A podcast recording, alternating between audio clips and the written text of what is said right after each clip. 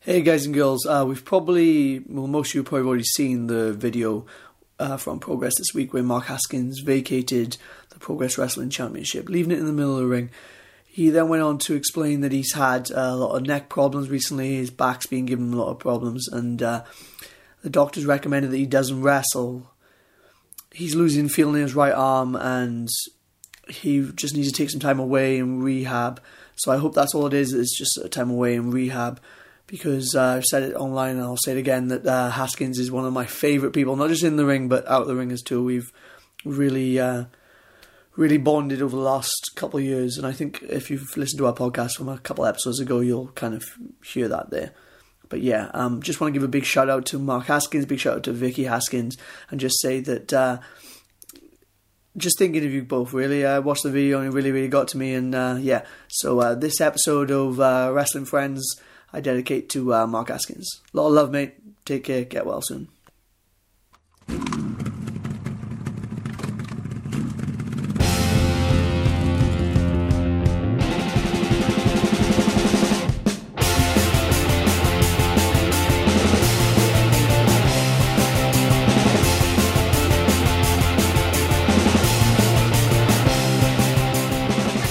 Ladies and gentlemen, boys and girls, wherever you are, whoever you are, wherever you are, welcome yet to another episode of Morgan Webster's Wrestling Friends. As always, I am the mod father of professional wrestling, Morgan Webster. Or uh, this weekend, I was uh, an enemy, an enemy to old women. I was down at Pro Wrestling Chaos, accompanying and mentoring Danny Jones and Richie Edwards as they uh, as they took on not collectively, but you know, separately, they took on Aldo Rose and Panda Mask, and yeah, just down there, not wrestling, not not medically clear yet, but coming into the ring and just getting under the skin of those uh, under those fans. Had uh, two old women, two separate old women, spitting at me and trying to get over other fans to try and fight me, and that's always a pleasure. How you can uh, evoke that reaction, that aggression, that uh, that anger from uh, people from literally doing nothing, which really does show. Really, you don't have to go in there and kill yourself. You can, as long as you get that uh, as long as you connect, then you can uh, really strike a chord. And they want to see you get your ass kicked. So yeah, it's a lot of fun. It's going to be a long time till I'm in that ring, but hopefully, hopefully the heat that I'm going to get through all this is going to be fantastic. But yeah, I'm an enemy to all women. On top of that, as well, I'm a I'm a marathon podcast recorder. Right? Yeah, can we say that? Six episodes in 36 hours, six brilliant ones. I said to you last week I had three lined up. Unfortunately, didn't get the Eddie Dennis one. I will at some point, no doubt. But uh, yeah, they dropped out. And I thought, okay, maybe I'll get maybe I'll get two. And then Whiplash looked like it wasn't going to happen, and then Whiplash did happen. And then it just kept snowballing and snowballing, and I ended up uh, leaving Bristol on Sunday with uh, six, six brilliant, very different, very, very different, but six brilliant episodes, and uh, two or three that I didn't think I'd get at this stage. So uh, yeah, very excited. Keep your keep your ears peeled, keep your eyes peeled, whatever you want for that, because uh, yeah, that they're brilliant. They really are. Apart from being the enemy of old women, apart from being a podcast marathon producer, whatever we call it. More importantly than being the mod father, for the next 45 minutes to the hour, to the hour and a half, you know the drill. I am your host, or as I like to see it, facilitator through these chats, discussions, gatherings. You know me, I love that word, gatherings with your wrestling favourites, or more importantly, as I like to call them, my chums, my buddies, my pals, or you know, my wrestling friends. As you already know, this podcast comes to you free, free, free, free. No money, no money. It doesn't matter if the pound is dropping because of Brexit. It doesn't matter. This podcast comes to you free every Wednesday on iTunes, SoundCloud, Stitcher, Podcast Addict, or wherever, wherever you get your podcast from. But please be sure to rate, subscribe, review, tell a friend. That's a great way. Go ahead, go do that. Go tell some friends. But yeah, rate, review, subscribe. I do have a competition over on the Facebook page at the moment, over on the Twitter. If you do subscribe, and uh, you do leave a review for me, then uh, you'll be entered in the competition to win a uh, Morgan Webster wrestling tee. So yeah, definitely go over there. Or take you what, 30 seconds to write a nice little review. Give me a, maybe a Dave Meltzer five star rating. That'd be great. Big classic there. Give me that, and uh, you'll be automatically entered into a draw for a Morgan Webster Wrestling TC. Yeah, I'm going to run that for another week, maybe. Hey, I might go for another another week on top of that. Who knows? But yeah, we've had a few do it already. Very much appreciated, guys. You've been entered into the draw. But yeah, do that. Make sure you're uh, leaving those reviews because it does help us push our way up those podcast lists. But yeah, on top of that, tell a friend. That'll be absolutely fantastic. Of course, I did say this podcast does come to us free every Wednesday, and we're able to do that in part thanks to our sponsors over at Parts Unknown. Parts Unknown offer a great range of uh, original wrestling tees from some of the best in British wrestling. I've always said before Jimmy Havoc, Ryan Smile, the London Riots, Pastor William Eaver, even myself. We all have t-shirts over there. Be sure to jump over to partsunknown.co.uk, use the promo code FLASH10, you get 10% off, not just my tees, but everybody's tees. But yeah, jump over there, support the wrestlers, support your favourite wrestlers like Jimmy Havoc, like Ryan Smile, Pastor William London Riots, whoever's on there. Go support them, and by supporting them, you're supporting Parts Unknown, and of course, you're supporting me. But of course, well, you can also jump over to my Big Cartel. Big Cartel is morganwebster.bigcartel.com. Pick up a picture, pick up a t-shirt, pick up whatever whatever, pick up whatever. My DVDs will be going back on sale, my best Morgan Webster, just before Christmas. So be sure to jump over, keep your eyes peeled, jump over to there. But yeah, whatever you buy over there does help support me on my road back to Malice. But of course, as well, it does help keep this podcast free.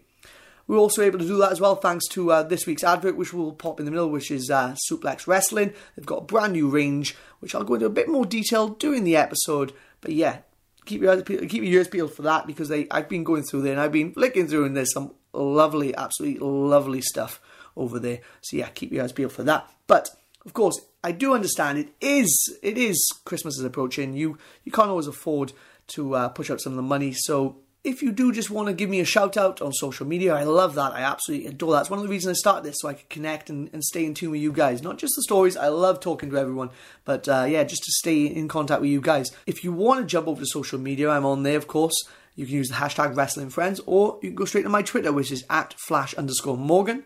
Or you can drop me an email if you want to be a bit more discreet. You do not want to uh, let everyone else know your opinion. Or maybe you want to be band of the week, like uh, the band's going to play us out at the end of this episode. So yeah, maybe jump over to flashmorgan.live.co.uk. Give me your feedback, give me your uh, your thoughts, or maybe just apply to be band of the week. Hell, do it. The Vos did it and by the Rivers did it, and everybody's loving them and their their viewership and their their listeners, their followers, whatever's going up. So I'm glad I can help them. I do love British indie music, and uh, yeah, just keep doing that.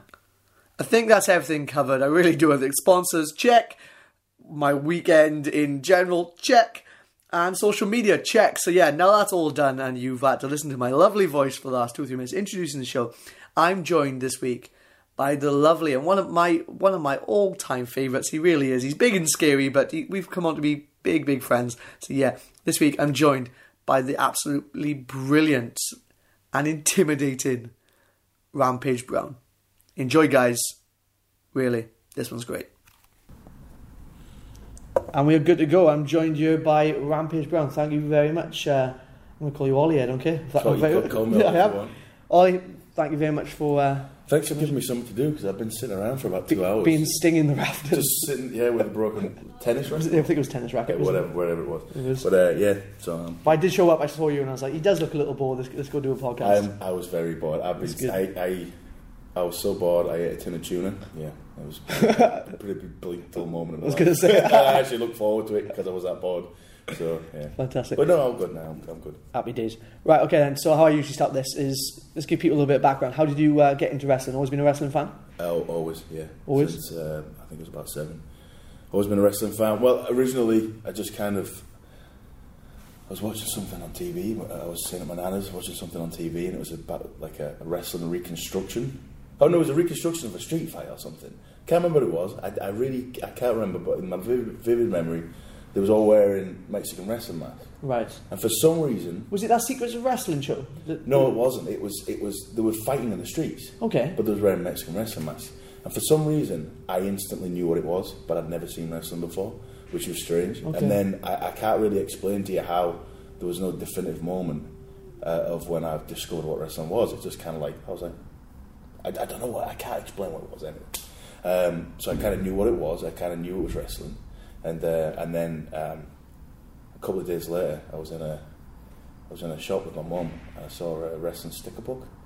I was like, "Fuck, fucking that's it." I'm to collect all them. Yeah, yeah, yeah. so then I just got onto this Koko B. Ware, The Undertaker, Mr. Perfect, all that kind of stuff, and then uh, and then um, not so long after that, me and a friend was uh, I was staying at his house, yeah, and his mum was like, "Come on, let's go rent some videos." And you know, not shut you up for a few yeah, hours or something, whatever. On the blockbuster. Yeah, well, no, no, it was titles video. okay. Uh, and then uh, we was there, and I'd seen Survivor Series '89 was there.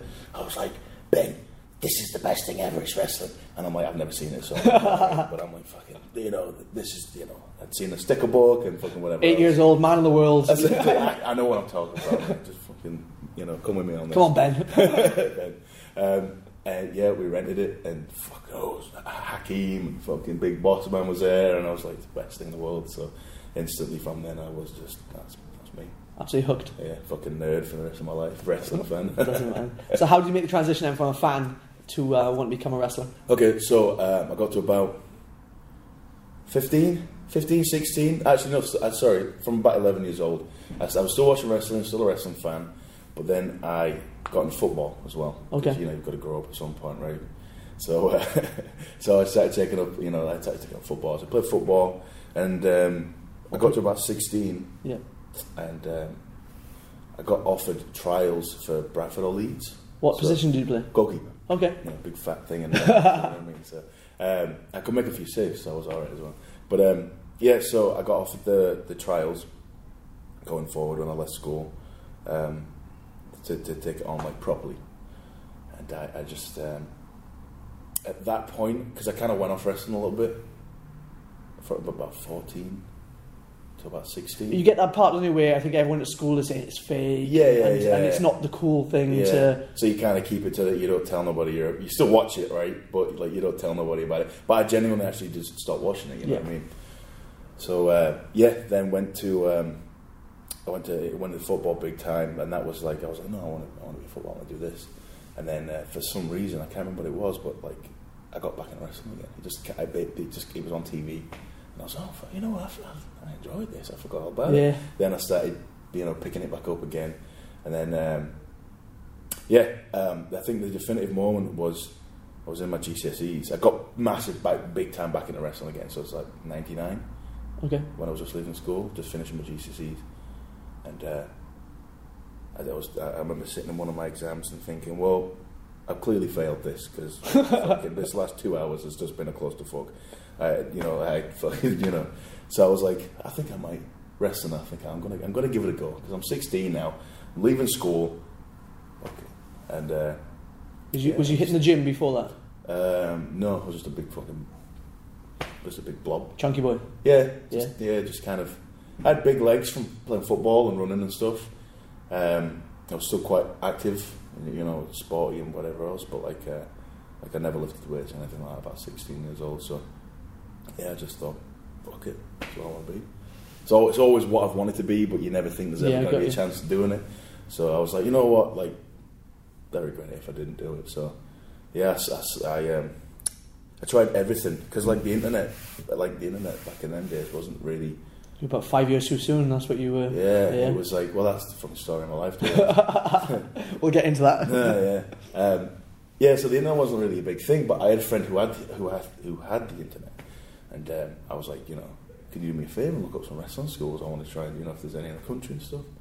And uh, he only came back with like amateur wrestling schools and things like that, and I tried to get into a few amateur schools and stuff, and um, there was just kind of like no goals, and then I realised it's amateur wrestling. So, you know, it's not can say anything. So I never, never actually went into an amateur school, but um, there was kind of nothing. But then one day I was, uh, I, I bought a wrestling magazine. It used to be called the World Wrestling Magazine or some shit. It was like like 1999, end of 99, early 2000s. It was, I probably would have picked it up at some point. Right. Um, yeah, so I, I fucking I, uh, I saw a wrestling school, Stoke on Trent. Oh, right, okay. So, So- where were you living at that point? Leeds. I was Leeds, yeah, Yeah. originally born in, born and bred in Leeds. So yeah, I saw that Stoke on Trent, and I was like, I, I don't know what Stoke on Trent is, but I need to go. I need to do this.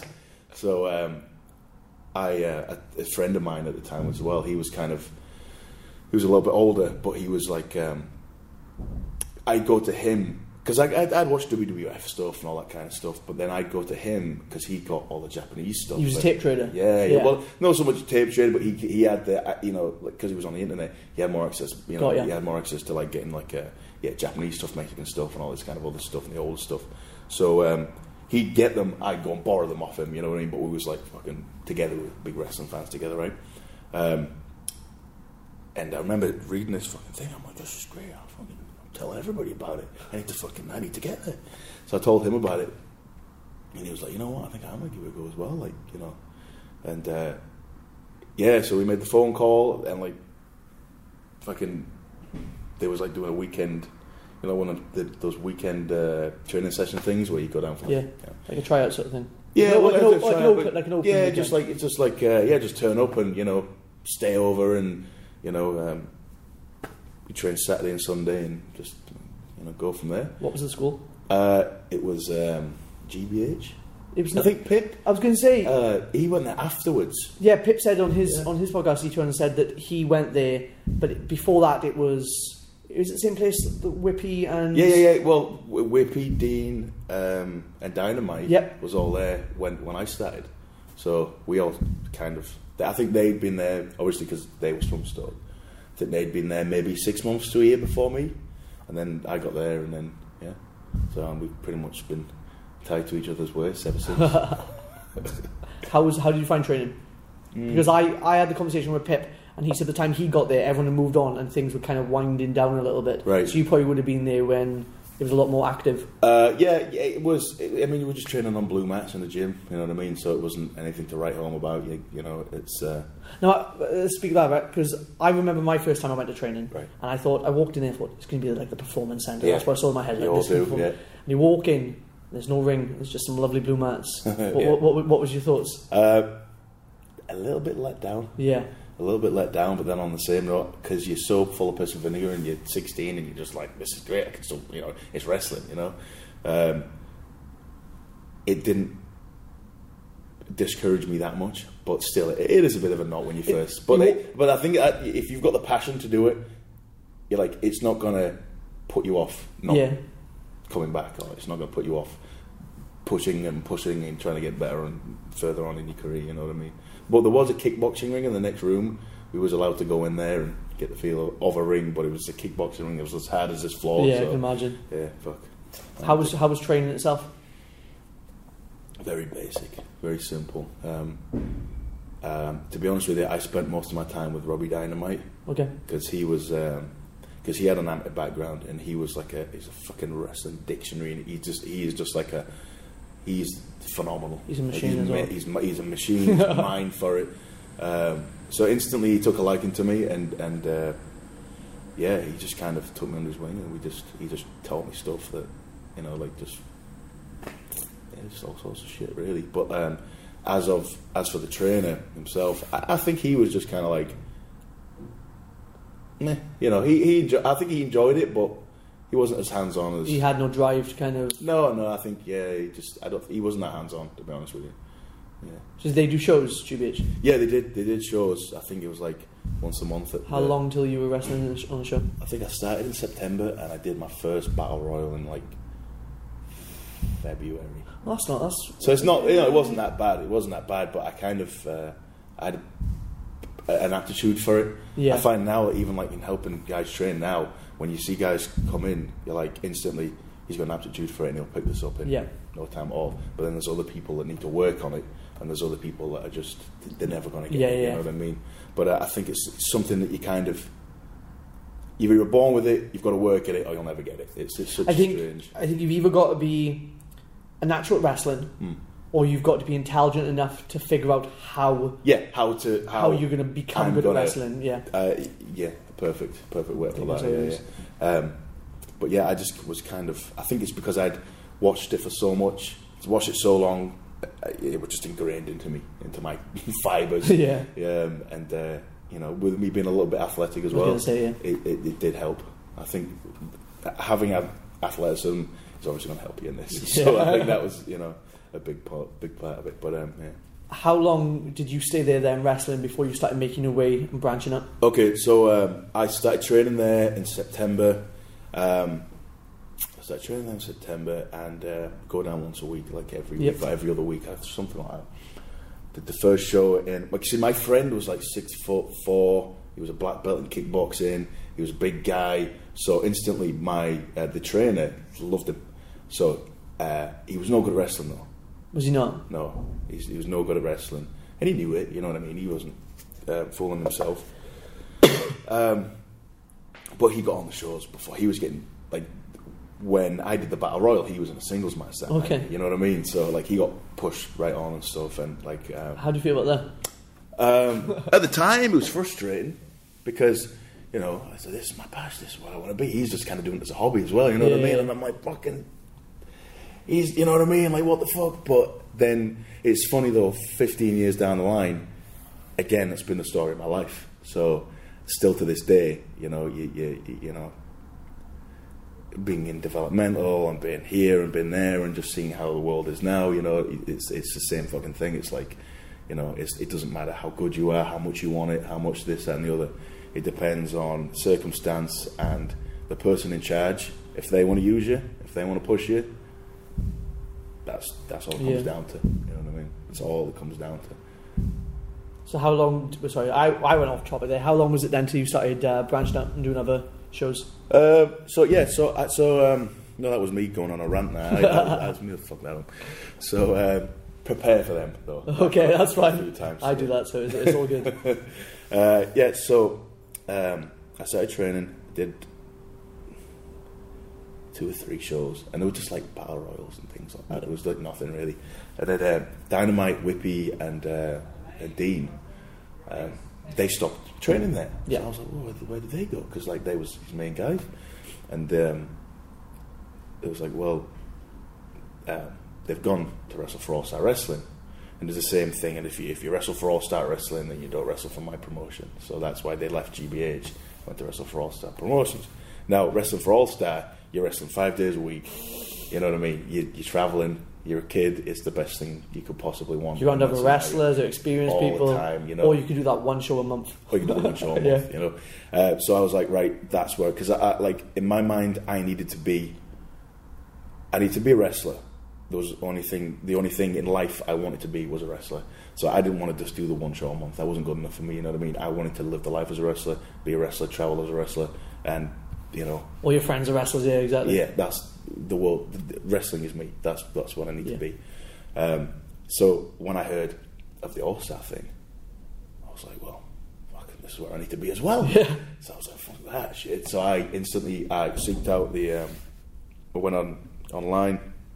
Well, I got somebody else to go online for me. That's what I was say. uh, got the uh, the address and stuff like that for All Star in Birkenhead and sent them off like pictures and tried to call them and all this kind of stuff. And eventually they uh, returned my calls and and uh, they gave me a, a show at, um, at Leeds Town Hall. Yeah. So I'm like, oh, Leeds Town Hall, like that's like that's a big venue, Yeah, you know.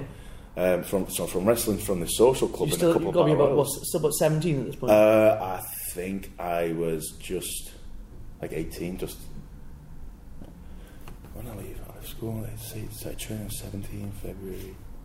18, yeah. Yeah, so yeah, just about eight, So, yeah, 17, 18. Big town, your town hall, whatever, 18. At home, t- hometown, and there's like a thousand people there. You know what I mean? So I've gone from this to this, and um, I remember getting to the venue that day, and Gangrel was there. yeah, Chic Cullen was there. Uh, uh, You're not, you're not in was- Stoke on Trent Yeah, anymore. no, no. The days of Arnold Strange and stuff like that have uh, they've long gone. Um, Robbie Brookside was there. Um, a guy called Big Pete uh, worked at Brody, Brody Steel. He was like six foot six, Yeah. three hundred pounds muscle, and I'm just this fucking kid. You know, I'm like, what the fuck? You know, like this is what I want, but like I'm way out of my depth here. You know. Um, so, um, but yeah, it was. Um, that was the first show I did there for All Star, and then again, you know, once you're part of the team there, like if they like you, you can, you know, you can do the job, and if you've got an aptitude for learning and you're a good kid, they'll um, they'll give you more work and they'll take you on accounts, and then before you know it, you know, it's and that's what happened. I think it was by the because it was a, a bit hit and miss at first. I think it was about 19. Then about it was about six months to a year before I started getting the you know the holiday camp runs and things Yeah. like that. And then when I started doing them, it was pretty much my life for about eight years. Yeah, with the wrestle. Um, Monday, uh, no, sorry, Monday off. Tuesday, Wednesday, Thursday. Come home Thursday night. Friday off. Saturday, Sunday.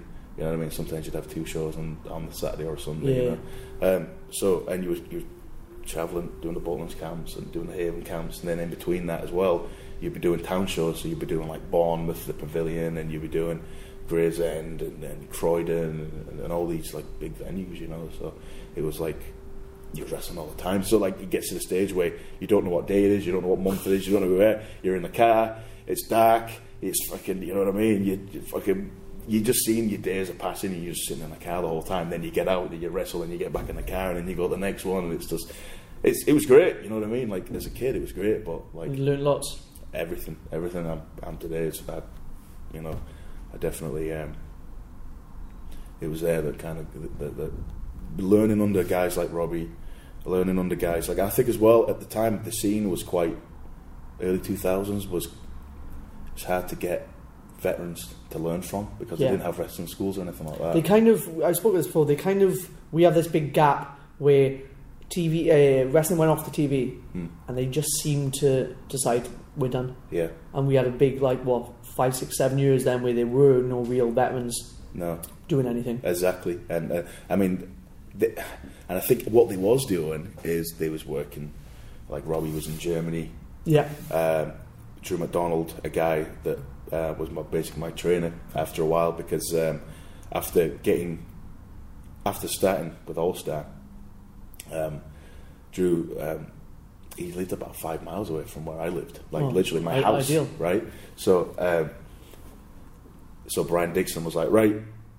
And now, now I'd seen Drew McDonald before on like videos and things like that. Yeah. If you ever, you know, if you was ever familiar with him back in back in the day, I've seen. that. I was. I, I was. I never. I was unfortunate. I never ever met Drew, but Right. I, I saw videos and stuff like that. Yeah, He's a very intimidating looking man. he Big was. man. He could be a very big. yeah, I remember seeing a picture, and his hands looked absolutely like shovels. big hands, massive. big arms, just just a big dude, you Yeah. know. And like like sometimes I'd be looking at him like like it's just like a different era, different a different breed of man. You know what I mean? Where we're all kind of like bucky whip and skinny and whatever My else. My granddad was massive, Right. absolutely massive. My granddad was the same way. His big manly hands. He could shovel fucking gravel with his hands. You know what I mean? Like I could take his wedding ring, I put it around my neck. yeah. Um, but but like you know, he uh, he took me under his wing, and um, from probably about the first six months into kind of getting into the job, and he just taught me everything, psychology, and when to do things, when not to do things. Uh, you know, just really he helped me grow up. yeah, You know what I mean? Um, not even in wrestling, just in general. You know, I owe him. I like again, like I owe him so much. If it wasn't for him putting me in with, you know, Orig Williams and and uh, Ian McGregor and, and all the old old promoters and stuff like that at the time, putting me in for WWE tryouts, um, and then you know, essentially getting me signed. Eventually, you know, after because towards the end, like he, you know, he said like, if I'm going to do one thing before I fucking quit wrestling, is to get you get you a fucking job there before I'm done, you know. But and you know he did, but um, yeah, so I owe him, I owe him a lot, definitely. But we've had a conversation as well before, like both of us said, like we both come from like single parent backgrounds and stuff Mm. like that. So do you feel that that kind of led to him to be kind of, in your eyes, a bit of a father figure as well? The fact Yeah, that definitely. that age difference. Definitely, yeah. Because again, you know, like I was still kind of wet behind the ears when I first got into wrestling. Yeah. So, um, yeah, with him traveling the world and having this life of like of insanity, Yeah. you know, that he could just kind of like drizzle down onto me and stuff like that, and I'd be like, "Oh, so I've been having this problem recently," and he'd be like, "Mate, I've done that." Fucking, you know what I mean? He's been there and done that, and fucking got the t-shirt and fucking yeah, man. It, you know, so like he helped me with everything Yeah. like looked out for me, uh, took care of me, and yeah, even now he's passed away. I'm still hearing back from like other people that he'd done things for me to look out for me. Oh, really? You know what I mean? Yeah. So it's still, you know what I mean? Like I, I owe him the, the world to be honest with you when it comes to this. God knows where I'd be if it wasn't for him. Yeah. Because if it wasn't for me tagging along with him to shows, then you know, fuck, I'd probably working in Tesco's. I don't know. One of my favourite stories you told me is uh, because he was notorious for having this tan. But you said that you hadn't seen him for a while Oh, from the yeah. point when he went through, uh, like he was not tanned, and then he went through a period. Where, can you know the story I'm talking Yes, about? I, I on. think I think so. So he, he got into the, this Milano tan Yeah. thing, right? And Drew was there was no half measures with Drew. it was one extreme to the other, right? Got you. So um, so I'd not seen him for. Uh, I was working for Brian for Dixon, and it must have been about three months I'd not seen him. Something had happened. I think he'd had a falling out with Brian. Okay. So he was working for uh, Orig Williams and McGregor, Ian McGregor. So he was doing them, and uh, I'd not seen him for a while. So I was on the road with Brian for a, you know, whatever. And then uh, there was this one day when I wrestled uh, in Minehead Yeah. for All Star. We did an afternoon show there, and then after the afternoon show, was driving straight across to do a. Um, it was like a was like a birthday party in a barn, but there was like a thousand people there. And Brian had organised this. no, this was Orig Williams. Okay. It was an Orig Williams Got job, ya. right? So I was on first with Drew, and I'm not seeing him in fucking three months, right? So I was like, oh, I'm looking forward to seeing Drew. So we're driving up there. I have my wrestling gear on because it's going to be a tight one, right? So we're just Yeah. we're sitting in the car, driving up there. We finally get there. So we got there literally as his music was playing, and he'd gone to the ring. So I've not even seen him. Yeah. I got there, bags down. He's in the ring, cut a promo, wasting a bit of time, you know. So, fuck me my music comes on, I fucking walk to the ring, I'm clapping a few hands, I climb in the ring, and he's standing with his back to me. And it was kind of dark in there, but like he was, he just looked like a shadow. I've never seen. He looked like a like a block of coal, and he was wearing like a red, like a, a burgundy leotard. That's the only thing. He looked like he looked like he'd been in a friggin' oven, and he just come out. And the only thing that was fucking not charred was his, but it was just I, I like yeah, I've never seen anything so black in my entire life. And we locked up. Uh, we go for the fucking boom. We lock up. And I said to him, "I said, fucking hell, Joe, you've uh, you've got a town, haven't you?" Fuck me. And he was fucking. Yeah, he's- Yeah, been all day. yeah, yeah, hell, yeah. Fuck me. It was like I've never seen anything. And with me being half black, Yeah. and him fucking me looking like fucking Sheamus compared to him. You know what I mean? It was like you show me up here, mate. You know what I mean? Like, what the fuck? But yeah, man, he was. Uh, there was no half measures with Drew. Definitely, he was. Uh, he was a character. Hey everyone, I just want to take a minute from our conversation with Rampage Brown this week to talk about our friends over at suplexapparel.com. Suplex Apparel is a clothing brand team of pro wrestlers consisting of Adam Cole, Kyle O'Reilly, Dave Mastiff, Prince Devitt, you know, aka Finn Balor, Zack Sabre Jr., Gail Kim, and Angelico. They just launched this wonderful winter range over at suplexapparel.com with exclusive t shirts, hoodies, jackets, beanies, and much, much more. It's a pro wrestling focused clothing brand for wrestlers and fans alike. And the best part about it is they ship worldwide. So no matter where you are, wherever you are, you can now dress like the best in pro wrestling. So be sure to head over to suplexapparel.com and check out their wonderful, wonderful winter range. Thanks, Suplex Apparel. You've tore it apart. Well, you talk about him getting you signed. How did that come about then? Um, so it was just out the like, I was in my own little world. Yeah.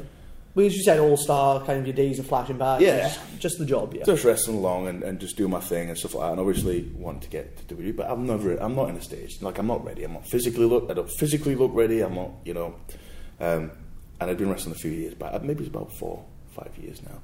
And um, Drew ended up getting the job as a, like a, the talent for the UK. Like Yeah. he basically uh, get the guys together for like extra work and things like that. Because it was never tryouts back in like like so 2005 was the first one I think. It was never tryouts back in them days. It was extra work.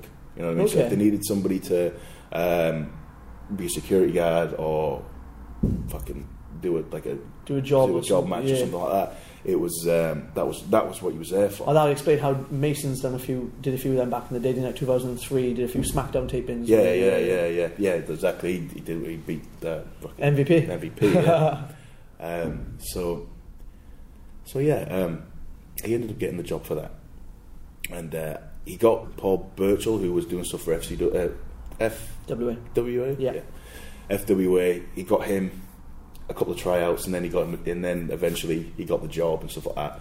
So, like, but looking at Paul Burchill and me back in them days, worlds apart, he was like six foot plus. He was in good shape. Doing he could do a moonsaults, moonsault yeah. all that kind of stuff.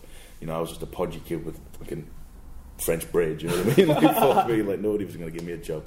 So, um, so then, yeah, eventually, I like I think it was a it was like two days before like SmackDown Raw was coming over. I get a phone call from him, and he's like, uh, "Have you got a pair of suit pants and a you know and a shirt?" Oh, bloody I was like, uh, uh, "Yeah." Um, and he's like, "Right, well, uh, you're doing the tryout, the the the extra work on Monday and Tuesday at Sheffield." "Fuck, all right, like, cheers, mate." Put the phone down. I'm thinking. Wait a minute, what the fuck just happened? Like I'm fucking going to Raw and SmackDown in two days to do these fucking to do whatever, right? So I go there totally unprepared, not knowing what to expect, whatever. And um, yeah, man, like I, again, you know, when I go there, just confirm the fact of like I just wasn't ready at all. You know, Yeah, I I get met it. Chris Benoit was there. He was real nice to us, and but just fucking, I shook his hand, and the sides of his neck, and the sides of his hands, and just looking at them, I'm like, I am like, this is like I am just a fucking Grandfather I'm all over again, yeah. Literally like a fucking. I am a lump of butter to these men. You know what I mean? Yeah. Like I'm, I'm totally friggin' not ready for this whatsoever. You know. Um, and just seeing the size of the guys there, there was Gene Snitsky walking past. I'm like, fuck, like, this is what you've got to be to be here. You know what I mean? Like this is probably never going to happen. Um, yeah, and then eventually. Um, so it actually went okay, you know what I mean? Like, it, um, we actually, they did actually get us all in the ring during the day, and we had a little bit of a wrestle round and stuff. And, um, yeah, everything, everything went really well and stuff like that, and it was it was a good experience, a really good experience. But then after that, we did a, I did, I, um, then it became more of a tryout after after after a few of them at Okay. the time. So from like 2005, my first one, and then probably by the time it got to 2007, it was like officially like you get ready, you go, you try out, you might get a job. You know what I mean? You go to developmental. Do they give you feedback after these little bits? Like, Um, sometimes it depends, really. Like Regal, the very first time in 2005, Regal um, came up to me uh, after I'd done the trial. Well, that's, I had a, I had a rollabout basically, and he came over and, and gave us uh, Regal feedback and stuff. And Kid Kash just took his time out to come over and like you know help me out and stuff Yeah. like that. And said this is what they're looking for. So just you know whatever else in the future when you. So it wasn't really kind of like an official feedback. It was just like for instance, if we was sitting around at a show and we saw two kids try, like ro- rolling about, like two trainees, yeah, um, if we saw something we liked, we'd probably go up and you know we'd go up and say, "Hey, that was you know good job there," you know what I mean, whatever, you know what I mean. or if should, or try to lock that off, try to get yeah, there. I'll try you. to do this, or you know, step in with this or whatever, it'll look better. Um, so it's just like it's not, it wasn't like official feedback. It was just them taking the kindness of you know, it's kindness out of their own hearts to go over and just say, hey, you know, well done. You know what I mean? Um, so it wasn't like get bigger and get this and get that, and you might have a chance, you know. Um, but then after a while, it became that. Like it, it got to the stage where uh, I was told to lean down a lot, uh, lean down more. The, the, the work was fine. I said just lean down more. So I went through all that transition. I leaned down, got in better shape, did all this kind of stuff, and then uh, yeah, eventually they signed me in 2010, April 2010. Um, but uh, I, again, like I got to the stage where I tried out maybe it was about ten times, but not ten times, but like it felt like ten times. But all in that time, I it was it, I'd done so many different things. I was Marlena's photographer. I was uh, I was a security guard numerous times. On one of them, I took a super kick from Shawn Michaels. Are there Uh, any of these on uh, t- any of these on TV? Uh, yeah, no, there was on. It was on Raw. It was on the end of it. was good. So let me fucking. I was telling Grado about this the other month, right? No, he brought it up, and I was like, I was at that TV tape, and I was one of the security guys the super kick. He was like, "Was that you?" I was there watching it with my dad, and we had a fucking argument with a taxi driver on the way. in. of course you did. right? So I was like, fuck. But um, yeah, so um, let me remember. November was a Raw. The um, it's uh, a Raw in November in 2006, I think it is. Uh, we all do a running in to do it. Sheamus takes pedigree. He's a security guard. Okay. Yeah, um, I think that was the one he got the job on actually. Um, there's me. There's uh, and a, a couple of other lads that were. Uh, But I guess those little jobs you do, they're testing you at the same time. It's not Of just, course, it's not yeah. just oh we want some extra work. Yeah. Because if you go out there and for example, Sheamus went out there, took the pedigree, everything was fine, Yeah, yeah. sold it well. He might go, is he any good? And I go, yeah, well sign him. Yeah, yeah, yeah, of course. Of course, well, and that's what it is. That's Yeah. what it is, you know what I mean? They keep an eye on uh, what you like in front of a crowd, what you like in front under pressure, and all this kind of Yeah. stuff. Um, I, uh, yeah, I did, I did a bunch of different little things. So it was the funny little stories to tell people, like, but, uh, but, um, yeah, fucking Marlene's photographer was it? I'm well was a low judged. You got point. super, you got super kicked by Shawn Michaels. That, it's big- crazy. It's crazy because like legit, I like I totally forget about these things going back, but then all of a sudden I remember like, oh fuck, yeah, I got super kicked by Shawn? Michaels. Yeah, yeah, yeah. You know what I mean? yeah, it's uh, it's, it's fucking strange, really, but uh, funny old world. So when did you actually put pen to paper, sign, and uh, fly out? Okay, so uh, 2010, April 2010, tried out. Um, didn't expect anything. I thought this is my last one, like because basically they said to me before it was uh, April 2009. He said, "Lose weight, get your abs in, we'll have another look at you." Okay, so I went through this transition of losing weight. Got to the November tryouts. Uh, two days before, uh, they was like, uh, "We don't want to see you." Because Drew, Drew messaged me and said uh, they don't want to see you, this person, this person, this person. I've already seen you, so sorry, mate. So I was like, well, fuck, I'm David. Like, the fuck? Like, I just spent six months trying to lose fucking all this weight, you know? Yeah. Um, looking back, like, it, it was the best thing that could have happened to me in that situation. But, like, um, it was a rough time as well. My grandma just died, like, two days before that. And then this happened two days later. And then a bunch of other shit happened. So I was like, fuck, what do I do? Then a friend of mine called Johnny Midnight, he was... Uh, he he he was like a manager, area manager of a bunch of fitness first, Okay. and he knew this uh, personal trainer, and so he just messaged me and said, "Look, um, you, you know, how you feeling, all this kind of stuff. I heard you're not, you know, getting tried out." So I said, "No, I'm all right, but fuck, what, what can you do? You know what I mean?" And uh, he's like, "Right, well, I tell you what, I'm going to hook you up with this personal trainer. I'm going to pay for him, and I'm going to pay for you to move gyms over to fitness first, just to train with him for six months." And give it another crack. I'm like, man, I, you know, I, I'm not, I can't expect you to do that. And he said, no, you know, you, we got a little bit of a discount, whatever, but still, it doesn't, you know, make a difference. So he paid for. He paid for this the trainer and for my gym membership for six months to get in the shape. So I was like, well, I've got to give it everything I've got. Why you know. did you do that? So, because we tried out, because he was, he'd done a couple of tryouts with us, and he knew how much we both wanted it. But I think he realised this is probably not going to happen to me, and he went into like, he stopped wrestling now. He's gone into other things like uh, the fitness stuff. But if you got signed, then you could kind of say, maybe say to people, I helped. Yeah, well, Yeah. you know, but, you Wanted know, to help out, he just wanted to because because we'd you know he'd, he, we'd we'd gone through the, the the shit at the beginning. You know what I mean? So and he knew I was close to maybe he's getting a job, and the only thing was holding back was the look. You know what Yeah. I mean? The look wasn't hundred percent. You know. Um, so yeah, he took took kind of his heart out to do that. So like I, I was like, right, okay, I have to. For, for what he's done, I have to get in shape for this. Yeah. Right? So uh, I went in there and I trained with this guy uh, called Marion, and um, he was a 20 stone Slovakian guy. He was fucking. His one was a bench press fucking champion back in Slovakia. He was like. No, like he was stone cold, man. Got. But fuck, he trained me till I was sick. Like he, he trained the shit out of me. But he, he, I learned so much training with him. Anyway, so I trained with him and I got into the shape I needed to. Went there, still didn't expect a job. Thought, well, you know, I'm. I'm just gonna get paid and you know try my best and whatever else. But I don't think it's, it's gonna happen. Then uh, on the last day, there they was having tryout matches, and I was in the ring with somebody wrestling, and then Fit Finley pulled us over and said, uh, "Have you ever tagged with him?" Pointed over to Martin Stone. So I was uh, no, we've never tagged before. So he's like, right, pick any two you want, and go in there and have a match. So I think it was uh, can't remember Whippy and somebody else. They was at the ringside, so they jumped up and we just went there and had this tag match. I have never been so blown up in my entire life to the extent where like I felt like I was coming out of my body Got and I could just look down upon myself. Yeah. And it was just, it was, oh man, it was, it was So from depletion, just I don't know what the fuck. It was from depletion. It was from fucking from fear. From from everything. Because like as we were wrestling, all the guys were coming from backstage and like sitting around the You ring and stuff. you were clocking yeah, and like you. fucking Triple H was sat at the uh, the the commentary booth and all that kind of stuff.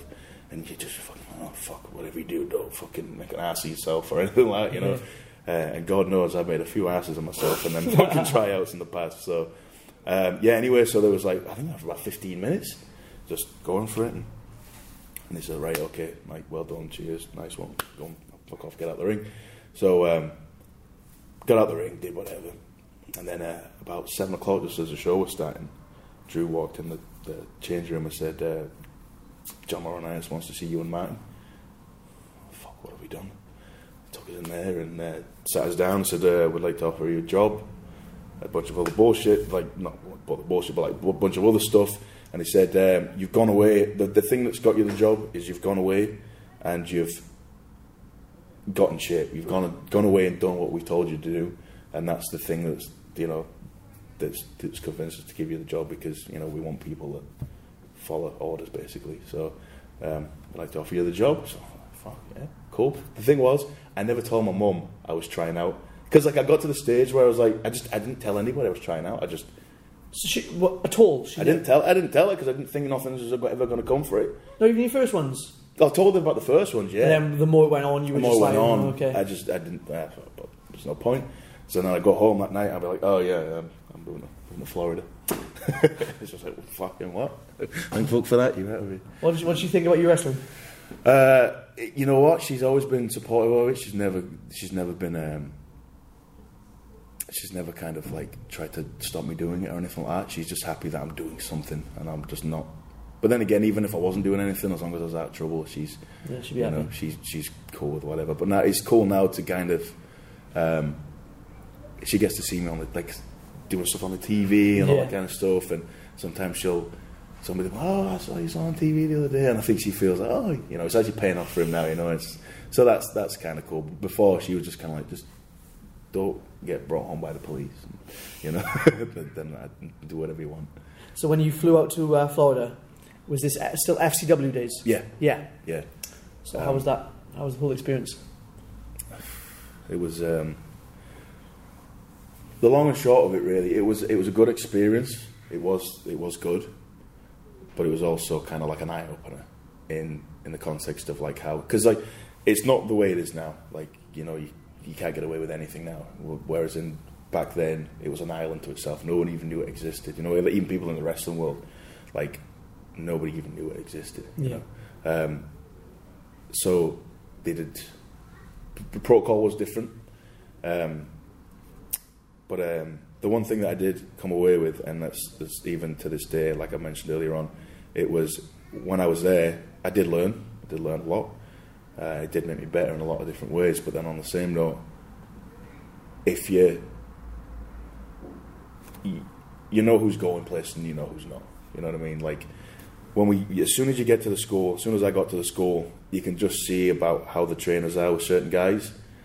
Um, you know, like if they're fucking patting each other on the shoulder and fucking, you know, having banter and all this kind of shit. First names. Yeah, and- you know, it's it. like, well, he's going somewhere, and then you're like, "Hey, Joey, how you doing?" He's like, "Huh." Walk straight past you. You're like, "Yeah, yeah, he, doesn't care much for me." You know what I mean? But and then, and then even if you you're turning up an hour early and you're leaving an hour late, and you're still trying your best, and you're still training, you're still doing what you're told, it still doesn't make a difference if they don't. You know what I mean? If they don't want to do anything with it or they don't like Yeah, I it, it doesn't make a difference. Because like I had perfect examples was me and a friend of mine. We went over at the same time. Uh, we was in a tag team together.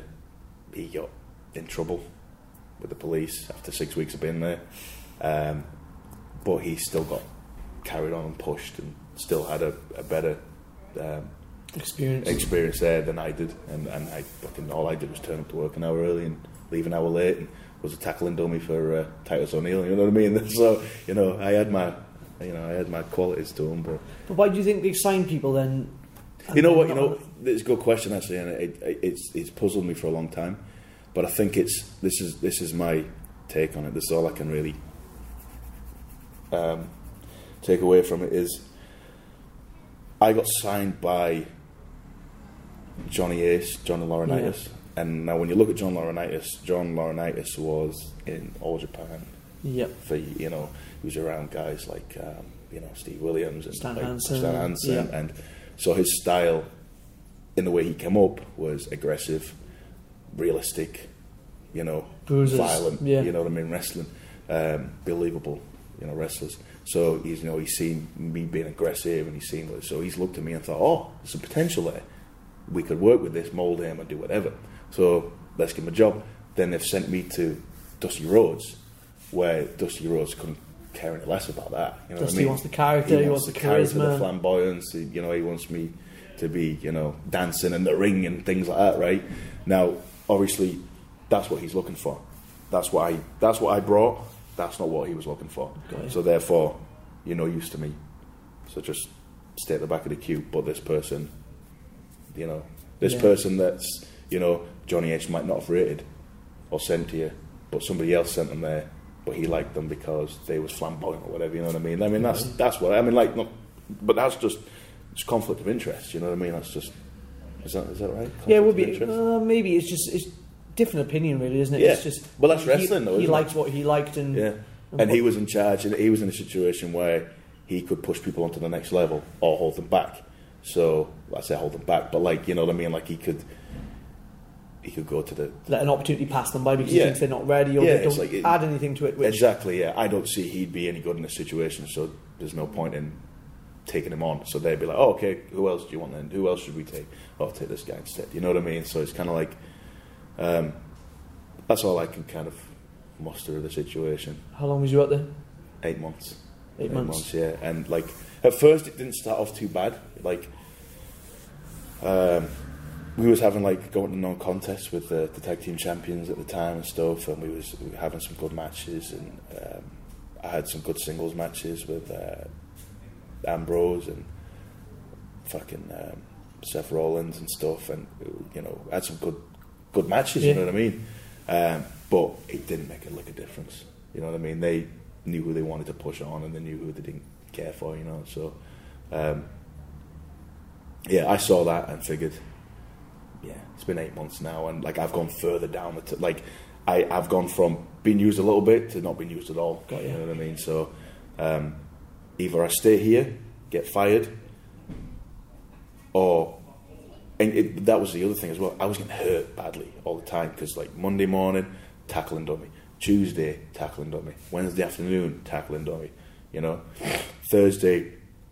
Um, if I was, if I did get to work on the TV shows, I was just a five minute squash match, you know. So I was like, I'm just getting a shit kicked. Like I'm just getting beaten. up. I'm just getting hurt all the time. You know what I mean? Like, so eventually I'm gonna, you know, I'm in the trainer's room and stuff like that, and you know, the trainer's coming in, looking at me, you know, writing down on his clipboard and walking off, and I'm, oh, fuck, I'm, I'm in more trouble now. You know what I mean? I've got more heat now because I'm injured, but I'm like, fucking, you know, like what the fuck? The thing as well, like if you're not being used right and creatively and mentally you're not being fulfilled, that plays on the impact on the body as well. Because if you're hurting, course. you hurt, you hurt even more. You know yourself. If you're injured, I'm hurting for no reason. but you've got yeah, you've got something yeah. else in front of you. It Yeah. pushes you on sometimes. You don't ache as much. Of course, yeah. But then, or if you you know yourself, you've had a match where maybe the match hasn't been that great, and you've taken something that doesn't usually hurt, and it'll ring your bell. And yeah, yeah. And it's just so. I, yeah, I, I, I agree. I agree, and and it's like yeah, I'm getting I'm getting beaten up for nothing. I'm getting hurt for nothing.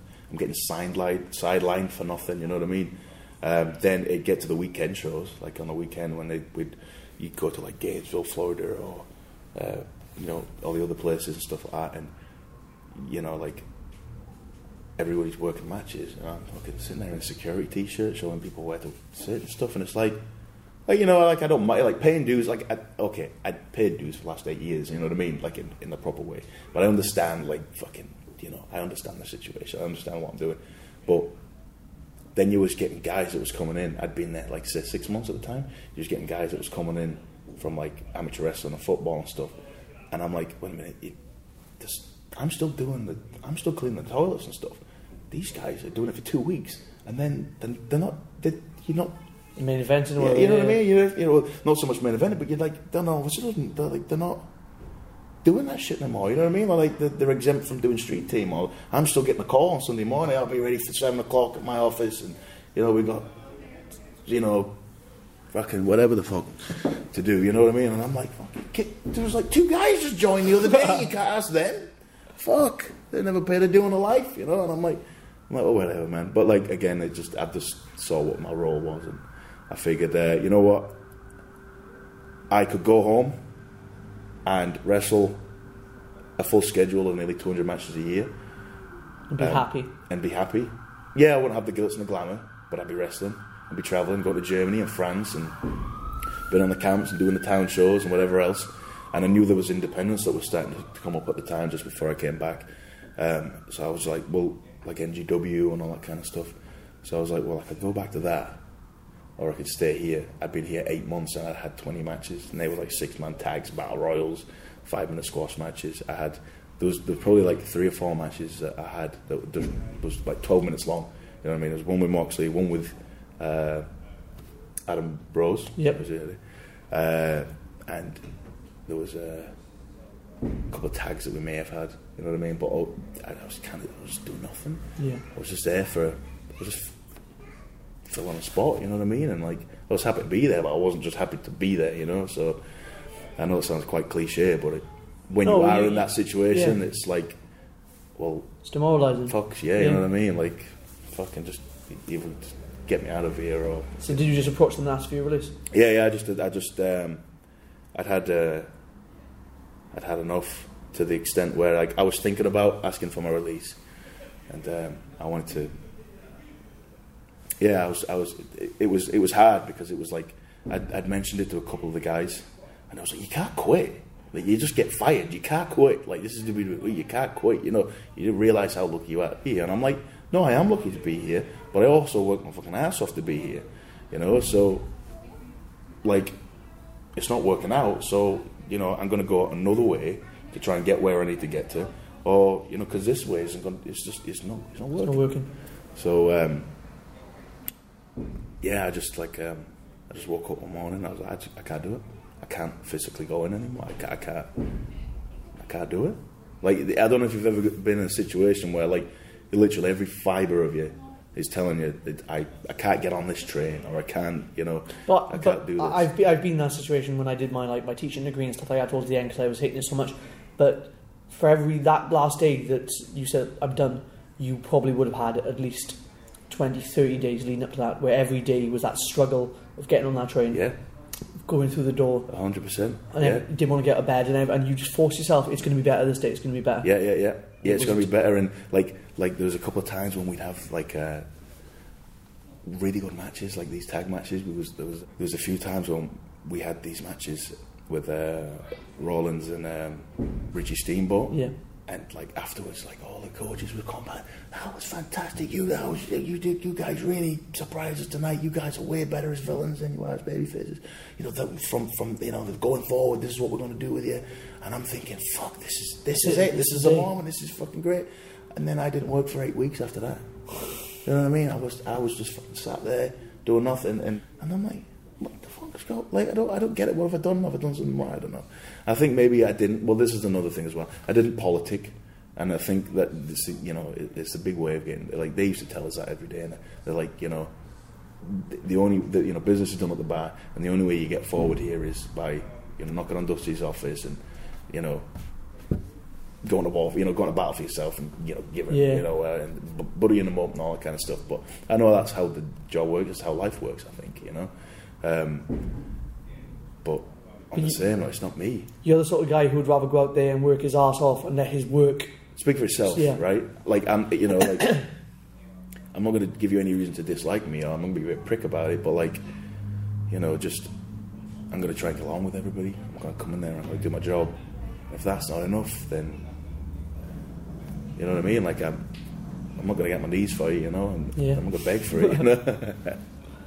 but uh, yeah, I just, I just saw how it was going to be. Yeah. And I just thought, right, either either I'll go another way and try to get back, or I'll just go another way and find something else. You know, find another way in life. So yeah, Would you go back um, with every? Because it's a very different place. yeah, it's a big question. It, it, it is, and like I've I've had a few situations where like I could have got the ball ball rolling and going back, but I mean, I don't. I, I, I don't. I'm never say never, but on the same note, I don't want to go back to the situation I was in last time.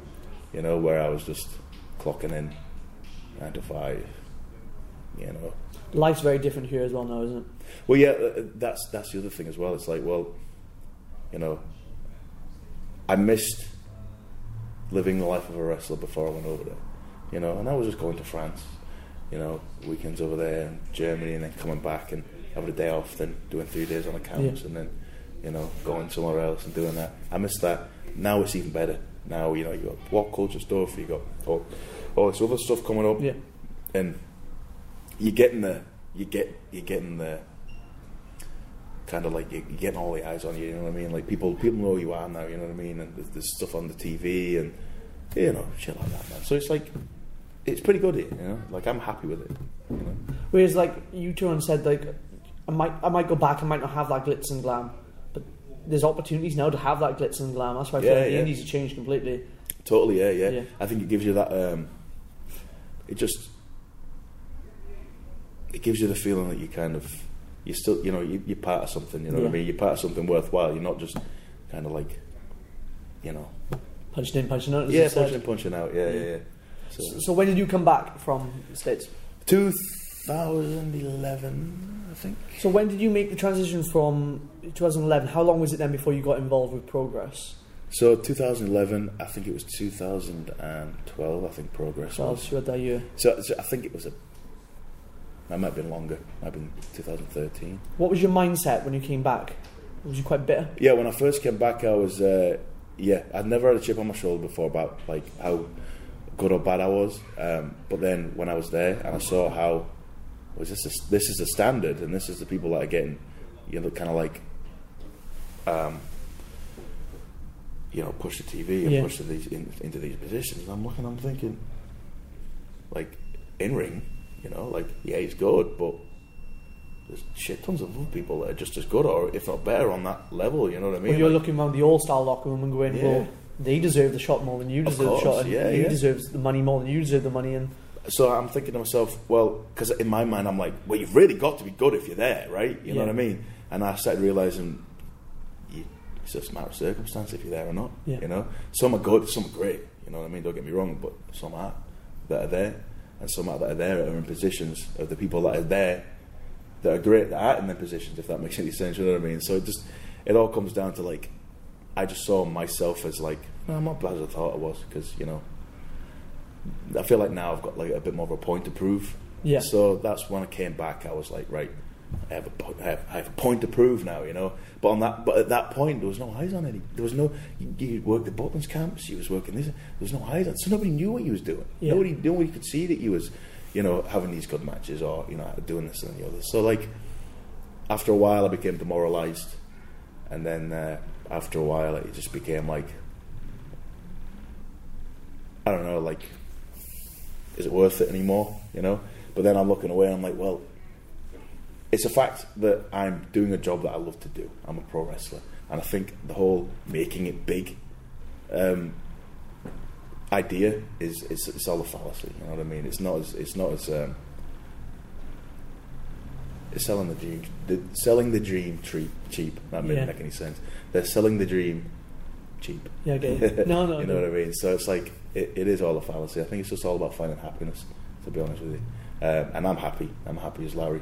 But um, when it comes down to my like my normal life and just you know and wrestling, um, it couldn't be any better. To be honest with you. So Well, I've spoken to other people and each one said that like the Ollie that came back and the Ollie who was around then compared to the Ollie who we see in the locker room now was a very different person. Some people turned and said you had that chip on your shoulder. You were you. I personally, like, we go on shows now, right? I, and I know you're on the show. I look forward to it. Me and Yeah, you have a yeah, laugh. we have a laugh and a joke. Something you, you, you brighten my day. You do, oh, you do. But you said yourself, you wasn't that person when you came back. No, you were, no. you were quite negative. You were quite Mm, down. yeah, yeah. So when do you do you reckon that was again? Do you reckon that was coming down to you falling out of love of wrestling a little bit, kind of being definitely, negative, yeah, definitely, because it's kind of like um, it's kind of like being a devoted Christian your whole life, getting uh, dying and then realizing there's no heaven. You know what I mean? Yeah. It doesn't. It doesn't exist. Or I guess it'd be like getting ill and thinking, well, this all this praying has done me no good. It's, well, yeah, yeah, exactly. So where do you go from there? Yeah. You know what I mean? And you do become kind of jaded, and you do become a little bit. Uh, but I think that's just that's just life, isn't it? It's just kind of like the. It's just kind of life. So what was the turning point then? What what made you uh, what Um, made you fall back in love with wrestling? I guess that would be turn. I like. I, I'm in and out with it. I'm in and out with it. To be honest with you, um, I do love it deep down. Oh, I do yeah. love it. I get frustrated at it. I get frustrated at things. Um, sometimes I, I, I try to distance myself from it, but it's like it's my life. Like I wrestle.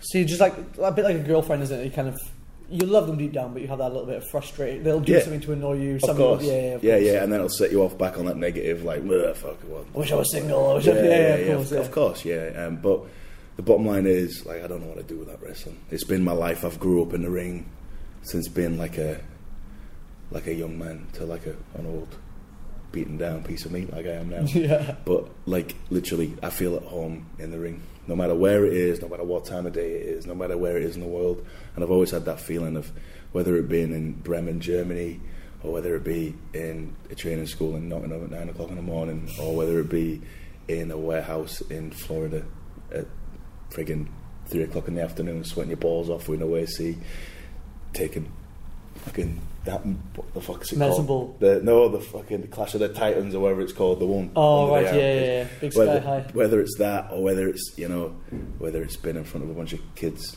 saying horrific things to you Yeah. um, in a Butlins camp or whatever, you know, like the rings, you know, it's all the same, and it's where I feel at home. You know, it's just, it's just, it's what I am. I don't want to go back to it. Uh, we, when we talk about the negative, um, do you reckon that was one of the reasons that you were approached by, and I spoke to Mark about this Haskins, and I'm going to speak to Nathan about it. Do you that's one of the reasons you were approached by them about doing to do screw indie wrestling?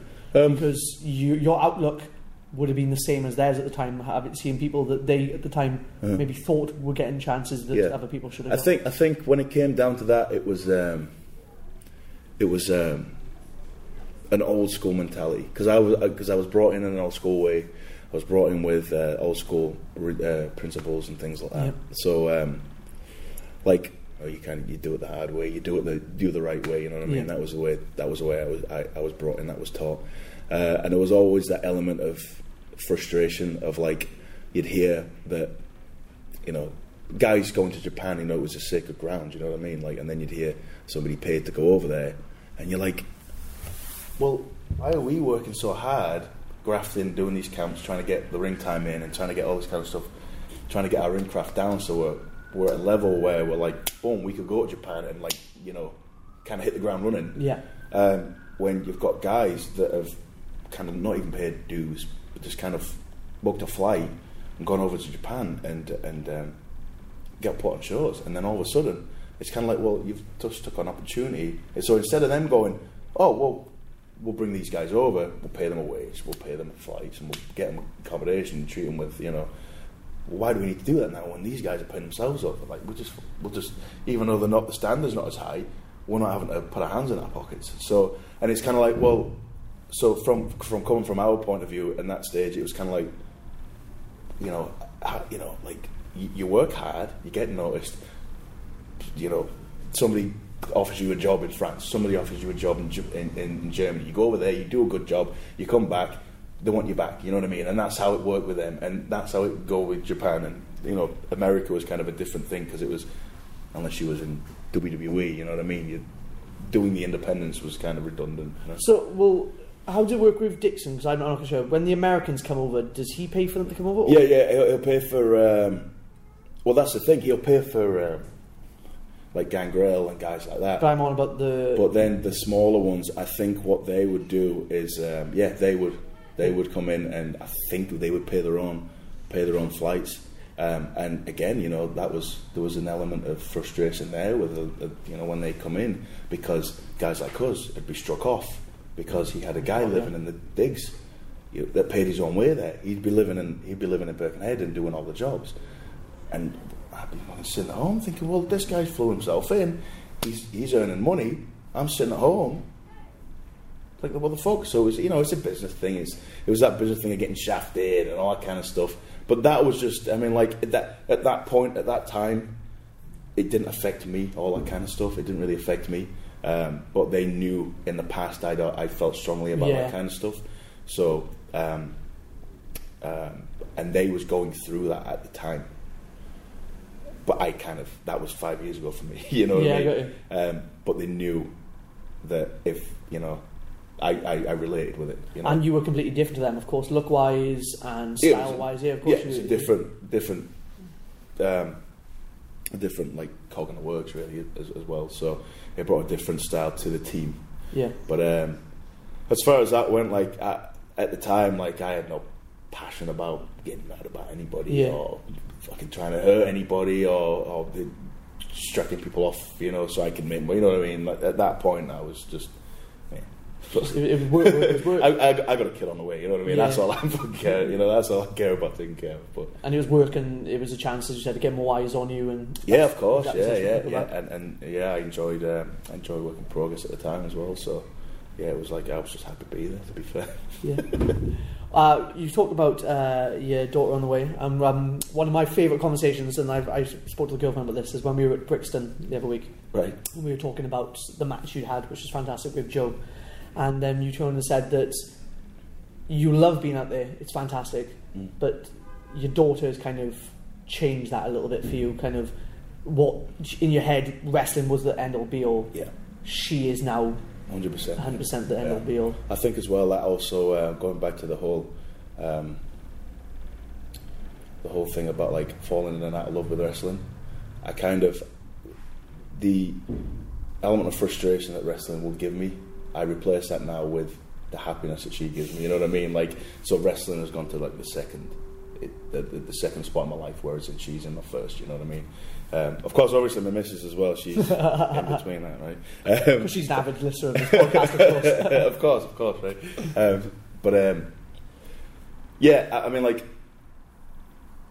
yeah, I mean, and she's just the best thing that's ever happened to me. To be honest with you, I mean, like, I um, yeah, when I when I, when a little kid of that age hands you a little teacup, you got to take a sip out of it. It, you know what I mean? There's no there's no fucking there's no tough going out of that one. But um, yeah, man. Good. So, what do you think? Uh, what do you think's next for British wrestling? Um, yeah, I think it's just going to go from strength to strength because, like, I was always told this by Drew. He always used to say, "The business goes in circles." You know, like it comes up, it goes down, it comes up, it goes down, and it go, and it usually goes in circles through, like, you know, like for five years it'll be on its ass, and then five years it'll be really good, and then five years it'll be on its ass again. Um, it's like it's been what nearly four years now, and it's been pretty shit hot. I think I think maybe British wrestling might be on his arse for about 15, 10, 15 years. Probably really it was a slow climb back up before Yeah. the boom. I think I think I just when I first came in, early two thousands, I think two thousand is like the Stone Cold Steve Austin stuff. It kind of it brought things up a little bit then, Okay. um, but I think it teetered off shortly after me getting in, and then like I'd been in the lull for a long time. Um, but that's that you know I mean that's that's the, the, the, the crazy thing now like. Um, it's like uh, Tommy and uh, and um, Demo. Damo and um, and Jack the other day. Yeah. Uh, they got the big send off to when they were going to NXT and Yeah. stuff like that. But that's how like everybody knows about where's what, where's you know. Whereas in like I didn't get, you know what I mean? Like nobody even knew I was going. Nobody even knew that it existed. Alan Ravenhill what I mean? did. Well, Aaron Ravenhill did. The fucking big mouth. Posting it on the UKFM. Yeah, I need still need to fucking have a word about that. Fucking Ravenhill. Never, I don't think I've met him. I know, I know. I'll, I'll pass on the camera. Please tell him, yeah, I've got a bone to pick with you, Ravenhill. I'm over it now, don't worry. Um, but, um, fuck yeah, no, it was, what was I saying again? We were just talking about it being a byproduct of that lull and just saying about them, them kind of having that send off and everyone knowing. Oh yeah, yeah. But I think now it's got it's, it's got to a stage where it's like it's like a massive thing now. You know what I mean? Somebody gets signed by NXT or somebody goes to Japan or anything like that. It's like a massive thing now. But we weren't like when I'm thinking like five, ten years ago, if anybody went to New Japan or if anybody went to uh, um, even when like Virgil got signed, there was no kind of like unless you was one of the boys, you didn't know he was Yeah. going. You know what I mean? It was like, but now it's like you know, like it's it's just such a grand thing now. You know what I mean? Like everybody's so in touch with everything. But it's the internet, isn't it? It's the age Of of, course, yeah. everyone supports and follows these wrestlers, Mm. and then when they get signed, they feel like they've won a little bit as well. Yeah, of course, yeah, yeah, yeah. It, I mean, that's it, isn't it? It's like supporting your football club, and Exactly. eventually when they, They they, win something, or you're they like, to I've supported them since the beginning. yeah. But no, I love to end these on if you were going, if you were to give your former self some advice. So if you were to go back and give them advice, or if you were to give any wrestler coming into the business now advice, what would it be? Don't do it. Just don't do it. um, if I was going to give my former self some advice, what I probably would have focused on more is going to Japan instead of going trying to do the stuff in the states. Okay. um, I'd have probably gone to Japan, and um, I think I'd, I'd have benefited more that way. Um, but for somebody else coming into the job, I'd probably just say um, professionalism and don't be a cock, because because like nobody like I was saying this to a bunch of trainees the other day. Like the easier you are to get on with in general, the the nicer that you are to somebody, or like, and don't be overly nice. Don't be, you know, like a complete fucking, don't be fake yeah, about yeah. it. You know what I mean? But like, like for instance, if if I see somebody who's a nice kid, he's a nice, genuine lad, and he's got some potential, I'm going to refer him to somebody else at some stage. If somebody says, "Oh, do you know somebody from this area that could do it?" You know, actually, uh, yeah, this, you know what I mean. This like, but that's how you get on, and you know what I mean. But like, if you was a, if you was a complete penis, I'd be like, no, I don't know anybody. You know what I mean? But that's how it works, Yeah, isn't it? You know what I mean? So it's kind of like the just don't be a cock. That's pretty much what I had to say. No, don't be a dick. Just don't be a yeah, Yeah. don't be a dick. Progress Atlas Yeah, champions. Uh, don't be a dick. Don't yeah, supporting the company. Finish it on that. no, uh, where can they find you on the interweb? Um, uh, Twitter at Rampage Brown. yep. Um, Facebook at Rampage Brown. I, th- I think no, not at Rampage Brown. It's just Rampage Brown. I don't fucking know. Man. Facebook.com. Rampage Facebook, Brown, yeah, yeah, yeah. Um, and Don't add me on. Don't add my pro, my my my uh, Your, your personal account. personal account because it's pissing me off. That's fair. No, no. But I'm just going to get everybody trying to add me on the No, but that's that's the thing, isn't it? It's I have a few people say that is people try to add you, and it's not just not that we don't want to add it. It's personal life, professional. Yeah, life. yeah, of course. And also, I, I was I nearly said this the other day on online is it's not that I don't respect the fans. It's that I respect them too much to let the mystery fade because they don't need to know I went down to the Exactly. supermarket Yeah. to buy some sausages, grab out sausages. I, exactly, and I think I think that's where a lot of guys do lose their mystique. Sometimes they become too accessible. Um, but then on the same note, it's kind of like um, in the past I've had, um, you know, when you you've, you've got pictures up there of like um, you and your friends or you and But you whatever. and your daughter, yeah, yeah, you know, like you, you have people take them pictures and put them on different websites. Oh. Like for instance, uh, this is a funny, kind of funny, but it's not. But like um, I, um, you know, the websites. Ever since I've grown the hair, Right. for some reason, every every now and again, You're a someone, bee now, that's what they call them, that- isn't it? A Whatever bee. the fuck it is, it's fucking. It, it's, they're going crazy for it. but somebody will link me to a thingy. They'll be like, "Look, look at this. What the fuck's this?" And it'll be a picture of me. Like bent over or something like that in the ring, you know, fucking on one of those Or you on holiday or yeah, something. yeah. Well, well, well, this is the thing. So normally it'd be a wrestling picture or something like that, and I'd be like, "What the? Fucking. But then there was one when there was pictures. There was like a, on one of these websites there was a picture of me and my friend, which was obviously taken off my Facebook. Yeah. So I've added somebody on there in the past that's obviously taken my personal pictures and put them on these. You know what I mean? So it's like, especially if pictures of my kid and things like that, Yeah. like that's a different world you know, getting into. So yeah, I mean, just fucking respect. Respect Respect, it, yeah. privacy, man. Just just Rampage Brown on the Twitter and Rampage Brown on the There Facebook go, page. man. On Life, in, Life Invader, is a call it, Life- Graphic Scott. That's the most like apt name you could probably Life call Invader. Facebook. Yeah, Life Life, Invader. Invader. But no, Ollie, it's been an absolute pleasure. I'm sorry it wasn't as uh, good as you thought it might be. No, I fan, really fantastic. When uh, when we were interrupted by Dave coming in to get a table, Get I the was like, table, he's doing his was like- Dudley Boys I, again. I was like, you're ruining shit, you're ruining shit. But no, Ollie, as always, absolute pleasure, mate. Mate, Thank you very much. Totally my pleasure.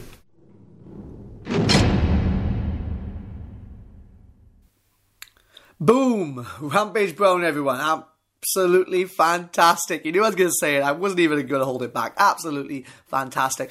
You know what I love about Ollie, what I love about Rampage Brown is the guy's been signed by WWE. The guy's uh, didn't get into British boot camp. We didn't, but he's done the British boot camp thing. He's one of the best heavyweights, not just in Europe, not just in the UK, in the world. But he's so down to earth and he's so absolutely modest. He just loves wrestling, as you as he says, doing this, just absolutely loves wrestling. Falls out of love with it, as we all do. It's like as we said, it's like a girlfriend. They can annoy the hell out of you, but deep down, you love them. And he's just so modest and so down to earth, and he is absolutely fantastic. Got got sweet chin music by Shawn Michaels. I love how he just glazed over that completely. Oh yeah, I got I got super kicked by Shawn Michaels at one point, and there's me with my jaw dropped to the floor because I am the biggest Shawn Michaels fan in the world. And he's like, "Oh yeah, that happened." And I was also Melina's photographer, and it's like, "Rewind, rewind, please, Ollie. Let's go, let's go a little bit more into detail with this."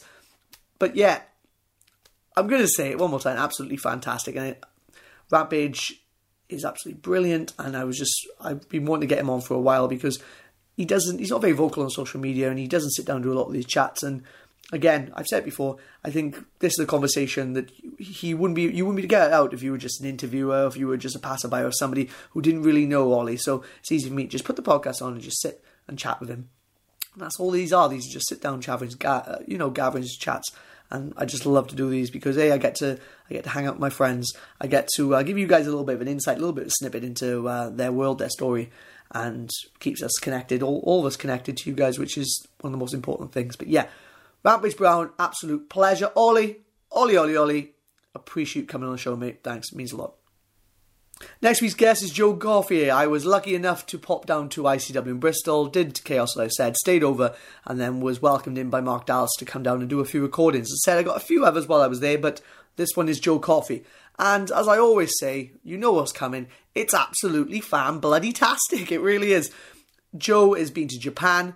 Joe has reinvented himself when he came back from Ja- Japan. He became this Iron Man, and he also had a big, big injury, in-ring injury, which he rehabbed, came back better than ever because he's the fucking man. He really is. But yeah, got to sit down with Joe, got to chat with him, and got to learn a lot that I didn't already know because, as I said to you before, you don't always get to know the ins and outs when you're in the back of the dressing room. Either stuff's going on, or you're talking about the show, or you're talking about your match, or it just sometimes it doesn't happen. I've known Joe now for about a year, two years, maybe longer than that. Actually, I think I met him down Triple X, so maybe about three or four years.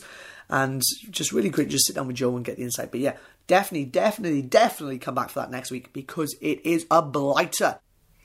Of course, as I said already, if you have enjoyed the show, please, please, please jump over to social media on the Twitter, Flash underscore Morgan, on Facebook, Flash Morgan Wrestling, or facebook.com forward slash Flash Morgan Wrestling, or jump over on the email, that's flashmorganlive.co.uk. Either let me know what you thought of the show. Love to see those tweets. Love to see those Facebook posts. Love to see those emails.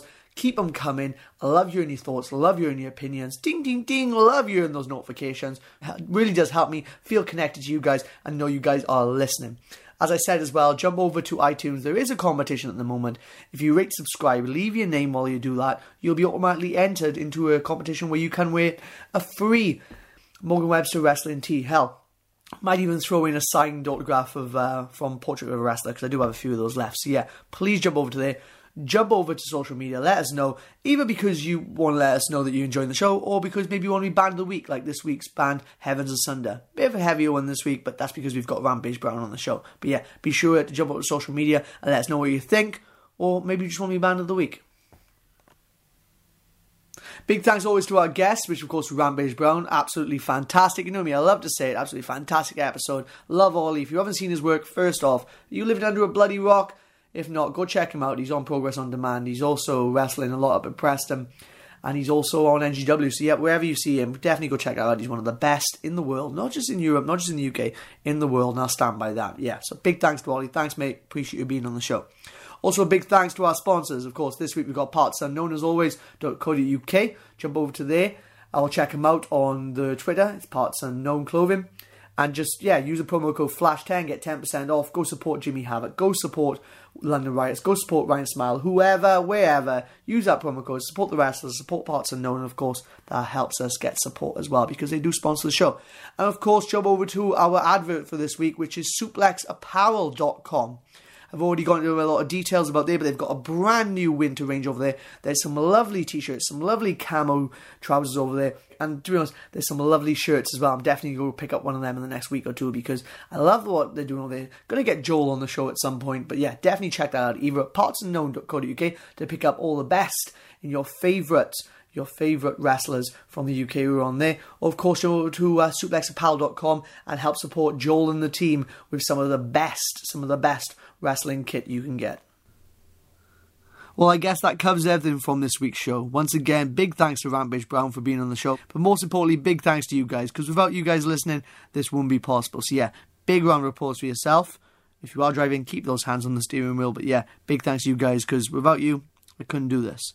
The players up this week with their song Hell Awaits is the band of the week, Heaven Asunder. They're a five piece metalcore band from Bristol, selected because they're right up Rampage's alley.